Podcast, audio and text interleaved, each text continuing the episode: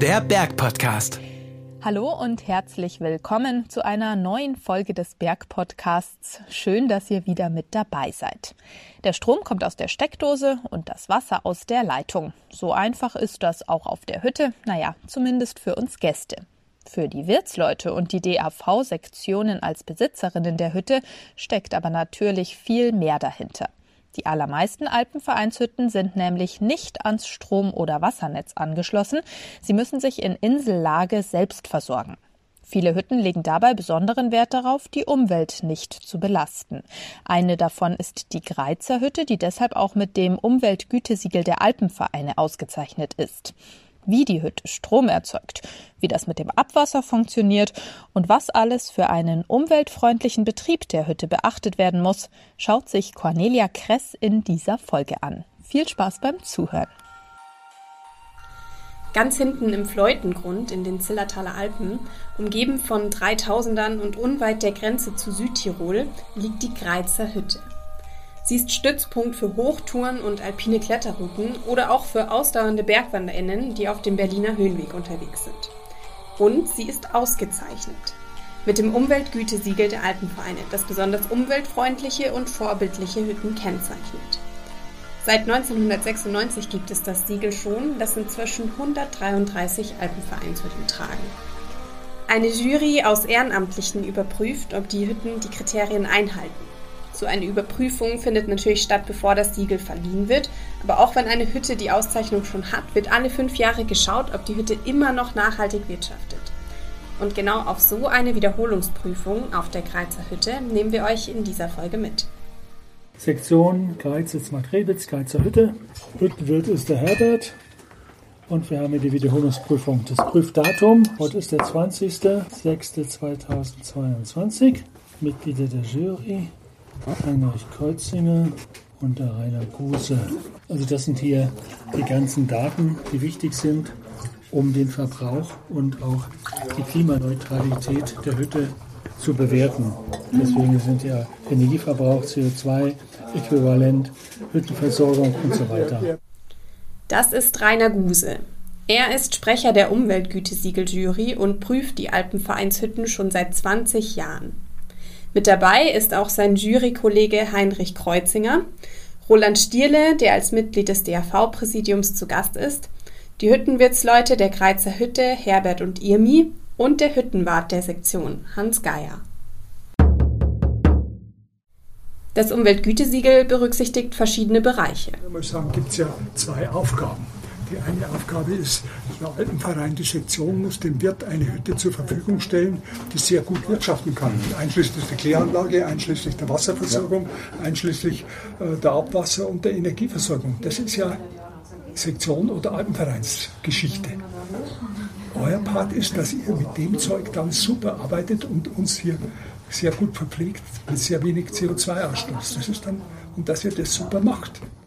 Auf der einen Seite muss die Infrastruktur der Hütte also eine nachhaltige Bewirtschaftung ermöglichen. Auf der anderen Seite müssen die Wirtsleute ihren Betrieb umweltfreundlich organisieren. Dabei werden sieben verschiedene Kategorien berücksichtigt. Energie- und Klimaschutz, Trinkwasser und Abwasser, Abfall, Luft, Lärm, Bauausführung und Hüttenbetrieb und Hüttenumfeld. Es gibt Muss- und Soll-Kriterien. Die Muss-Kriterien, die muss eine Hütte erfüllen, da gibt es kein Pardon. Und dann gibt es Soll-Kriterien, da müssen mindestens 25 Punkte erfüllt werden. Das geht also nach Punkten. Man kann ein Punkt, anderthalb oder auch drei Punkte dann dafür bekommen, für jede erfülltes Kriterium. Und 25 müssen er erreicht werden. Die Höchstzahl ist 75 Punkte. Und da gibt es natürlich auch viele Hütten, die sind da sehr gut in den Soll-Kriterien, erfüllen sehr hohe Punktzahl. Aber dass eine Hütte nur 25 Punkte, also das Mindestmaß erfüllt, das habe ich noch nie erlebt. Noch einmal zusammengefasst. In jeder der sieben Kategorien gibt es verschiedene Kriterien, die erfüllt werden müssen und Kriterien, die Pluspunkte bringen, wenn sie erfüllt werden. Zusätzlich zu den Muss-Kriterien muss eine Umweltgütesiegelhütte auch einige Soll-Kriterien erfüllen und dabei mindestens 25 von 75 möglichen Punkten sammeln. Wir haben jetzt hier diese Kriterienliste, die kennt ihr ja auch. Das sind diese 12 oder 13 Seiten die wir dann später durchgehen. Wir haben auch die Liste der Wasch- und Reinigungsmittel, genau, die habe ich auch schon angeschaut. Und das Abfallwirtschaftskonzept habt ihr auch dabei. Ja, alles vollständig. Bevor wir jetzt zur ähm, eigentlichen Prüfbogen kommen, das Wetter ist so schön, man gerade schon mal angedeutet, machen wir erstmal einen Rundgang um die Hütte, dass wir mal sehen, schauen können, äh, wie die Hütte von außen ausschaut. Und äh, dann setzen wir uns nochmal hier und dann fangen wir mit der eigentlichen Arbeit an. Und wenn wir dann den Prüfbogen fertig haben, gehen wir noch die Hütte durch, wir die, die Lager uns anschauen und die Papiersorten und so weiter und so weiter. Wir starten also unseren Rundgang. Dabei kommen wir an vielen Orten vorbei, die wir als normale Hüttengäste noch nie gesehen und wahrgenommen haben. Aber hört selbst. Wir beginnen beim ersten Block des Kriterienkatalogs. Energie- und Klimaschutz. Der Prüfbogen sagt, dass Erdölprodukte, Kohle oder Kohlebriketts als Energieträger nicht zulässig sind. Mit einer kleinen Ausnahme, nämlich bei den Notstromaggregaten. Im Regelbetrieb müssen aber erneuerbare Energien genutzt werden oder wo es wegen der sonstigen Infrastruktur sinnvoll ist, gasbetriebene Blockheizkraftwerke. Wenn ausschließlich Erneuerbare die Energieversorgung der Hütte sicherstellen, gibt es Pluspunkte. So ist es hier auf der Greizer Hütte. Wir sehen einige Photovoltaikpaneele und besuchen das Kleinwasserkraftwerk der Hütte. Hier wird es zwar ein bisschen laut, aber die Hüttentechnik hier oben ist wirklich spannend und liefert auch Anlass für einen kleinen historischen Exkurs. Heinrich, schau mal rein. Tolle ja, Sache. Klimaneutral, für das Alter immer noch in ganz gutem Zustand. Ja, ja. Ich meine, das ist, das ist Baujahr 1938. Es ist zwar ziemlich viel schon ausgetauscht, aber das Grundgebäude und die, die Grundkomponenten sind immer noch von da. Ist dann leider nur 39 für ein paar Monate in Betrieb und dann war es für, naja, ich glaube fast zehn Jahre stillgelegt. Aber wir waren eine der wenigen Hütten, die noch vor dem Zweiten Weltkrieg Strom hatten. Die Hütten sind doch dann alle beschlagnahmt worden vom Österreich. Erstmal von der Wehrmacht. Von der Wehrmacht. Die waren zum Teil Ausbildungs- oder hier die Grenze zu Italien war ja Sperrgebiet. Und dann ist es halt von, von Österreich. Und die haben das dann also ab 1950 quasi leihweise an die Sektion zum Betrieb. Aber nachdem wir ja ostdeutsche Sektion sind, war das etwas schwieriger. Das heißt, die Sektion hat dann die Hütte effektiv erst 1972 oder so zurückgekauft vom ÖAV. Seitdem sind wir wieder Herr im Haus. Und sobald wir es zurückgekauft hatten, wurde dann hier der Anbau im westlichen Teil gemacht ja. mit der neueren Gaststube ja. und den neueren Zimmern. Mhm. Und wo jetzt oben die Sanitäre oder wo auch die Sanitärräume sind. Wow, nicht schlecht. Seit über 80 Jahren wird hier also Strom aus Wasser erzeugt. Zusammen mit der Photovoltaikanlage wird hier genug Energie für den gesamten Hüttenbetrieb gewonnen. Nur in seltensten Fällen muss das Notstromaggregat angeschaltet werden. Vielleicht einmal pro Saison, erzählt uns der Hüttenwart Hans.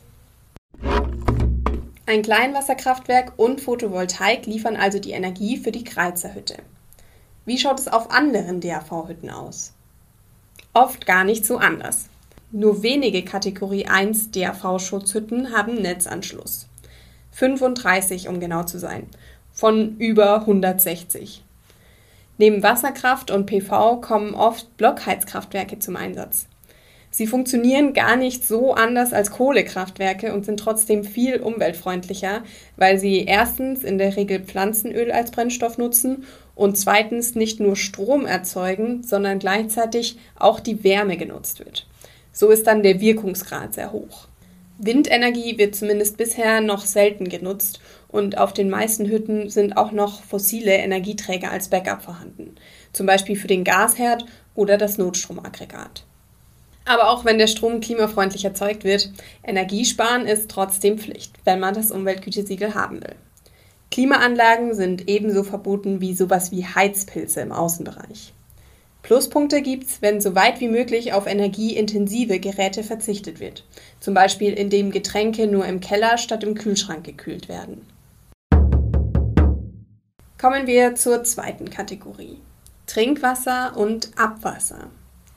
Ziel der Regelungen ist, möglichst wenig Wasser zu verbrauchen und das Wasser dabei möglichst wenig zu belasten.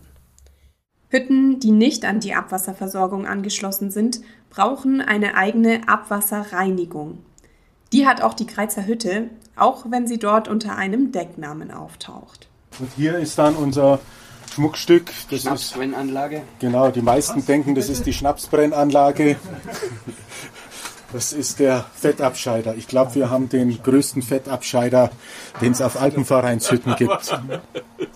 Der hat also eine ständige kleine Heizung, damit das Zeug flüssig bleibt. Und dann wird halt, wenn der voll ist, das in so einen Plastikeimer gezogen, am besten mit Deckel, und der wird dann entsorgt. Ein Fettabscheider bereitet das Abwasser aus der Küche für das eigentliche Klärsystem vor. Denn im Küchenabwasser ist relativ viel Fett vom Kochen enthalten und das lässt sich in größeren Mengen schlecht in einem ökologischen Klärprozess aufbereiten.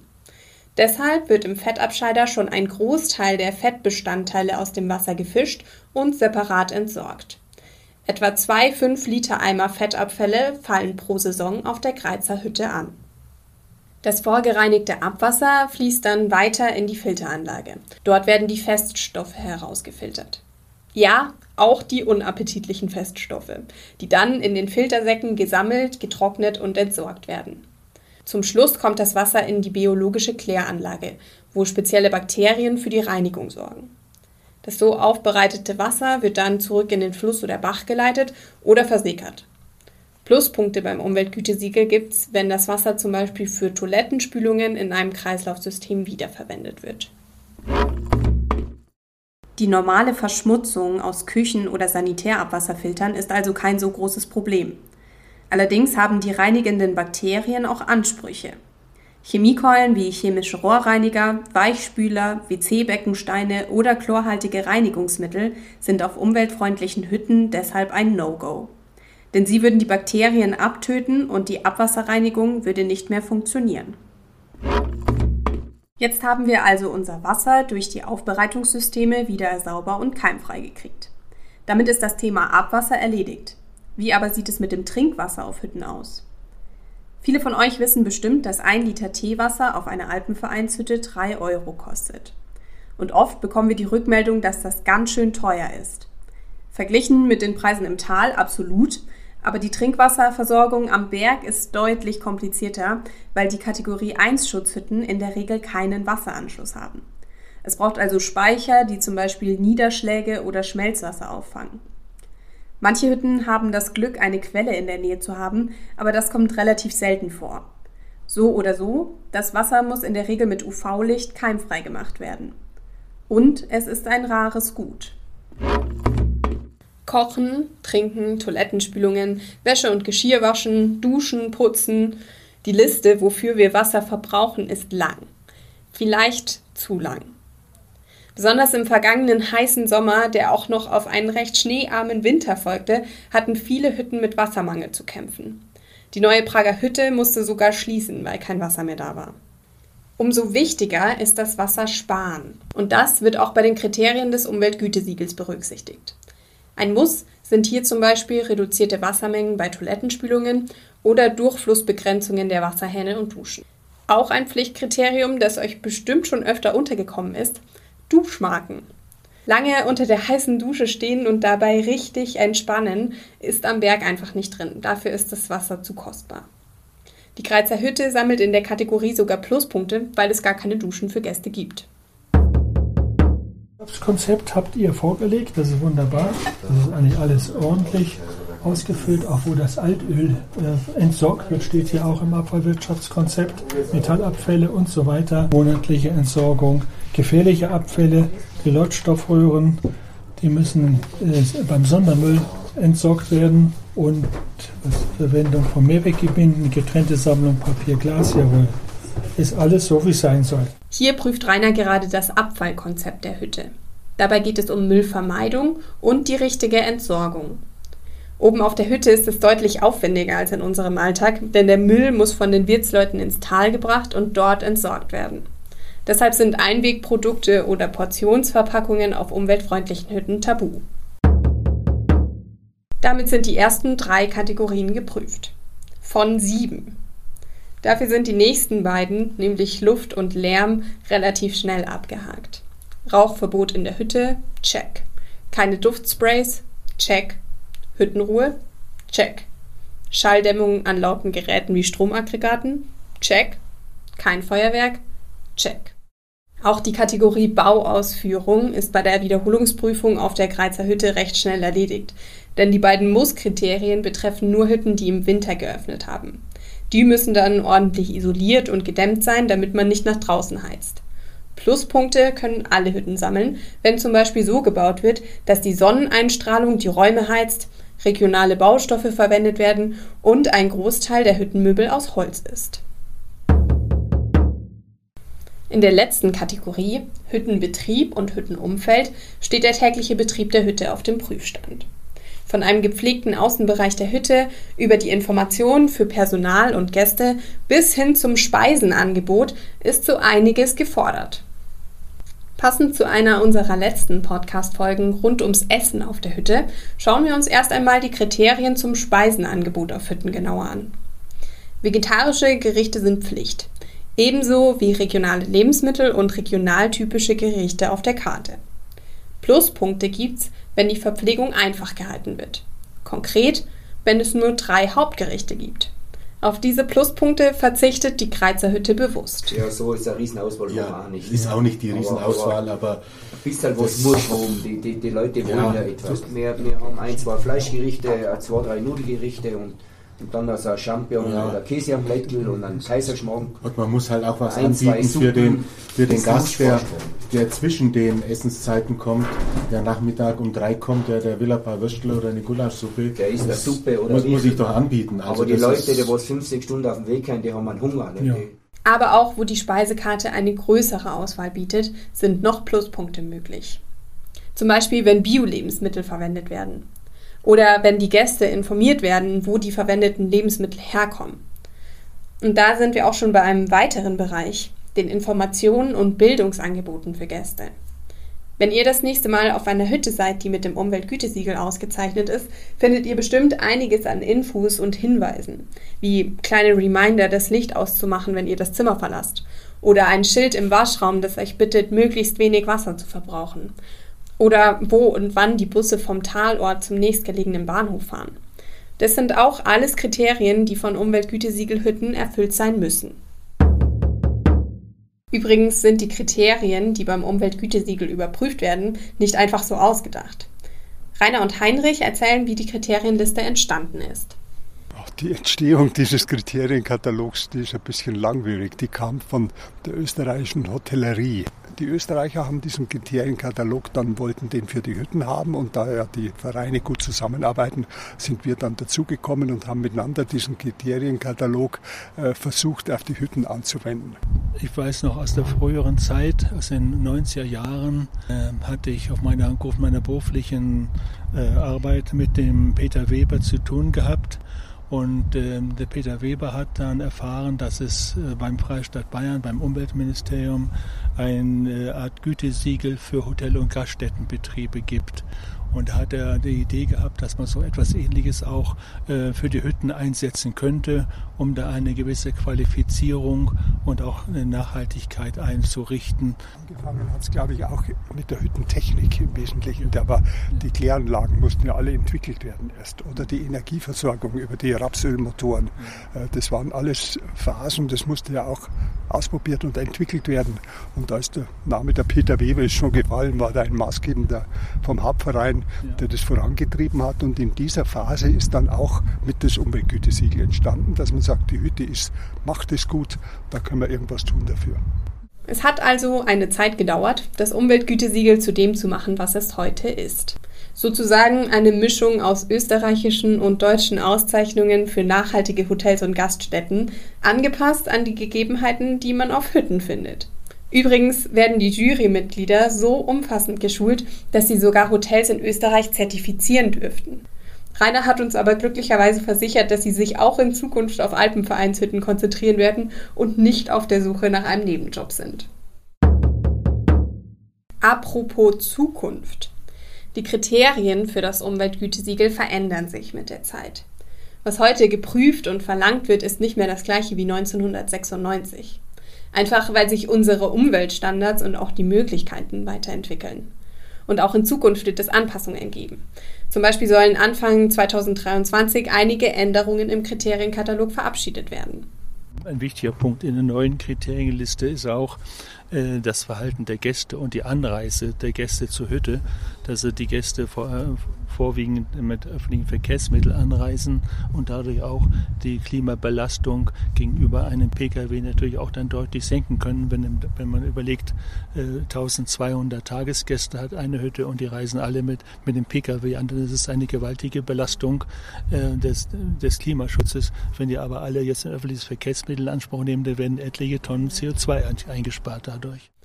Gut möglich also, dass ihr auf Hütten mit dem Umweltgütesiegel in Zukunft Vergünstigungen bekommt, wenn ihr mit Öffis anreist oder länger bleibt. Denn auch mit längeren Aufenthalten könnt ihr im Vergleich zu mehreren Tagesausflügen CO2 einsparen. Zurück in die Gegenwart. Die Kriterienliste ist abgearbeitet. Wie geht es jetzt weiter? Rainer als Sprecher der Umweltgütesiegeljury erstellt am Ende des Jahres einen ausführlichen Bericht über alle Prüfungen des Jahres. Dieser Jahresbericht ist dann die Entscheidungsgrundlage für das DAV-Präsidium, das das Siegel offiziell vergibt. Und da in diesen ähm, Zusammenstellungen sind dann auch für jede Hütte unsere Empfehlung enthalten, ob wir die, die Fortsetzung empfehlen oder auch in einem Fall jetzt in diesem Jahr die Aberkennung des Umweltgütesiegels. Das können wir nur empfehlen. Äh, in den letzten Jahren hat sich aber herausgestellt, dass das Präsidium unseren Empfehlungen stets gefolgt ist. Und der Bericht wird gar nicht so kurz. Auf 25 Ortsterminen war die ehrenamtliche Jury in diesem Jahr. Wir sagen Danke, dass wir Sie auf einem davon begleiten durften. Wenn ihr das nächste Mal auf einer Hütte mit Umweltgütesiegel seid, wisst ihr jetzt also, was alles hinter dieser Auszeichnung steckt. Übrigens könnt ihr die besonders vorbildlichen Hütten auch gezielt suchen. In der Hüttensuche auf alpenverein.de oder im Tourenportal Alpenverein aktiv könnt ihr jeweils Filter zu den verschiedenen Auszeichnungen aktivieren. Die beiden Seiten verlinken wir euch natürlich wie immer in den Show Notes. Und damit sind wir schon am Ende der letzten Folge dieses Jahres angekommen. Wir wünschen euch einen guten Rutsch und freuen uns, wenn ihr auch 2023 wieder mit dabei seid. Bis dahin Tschüss und auf Wiederhören. Der Berg Podcast.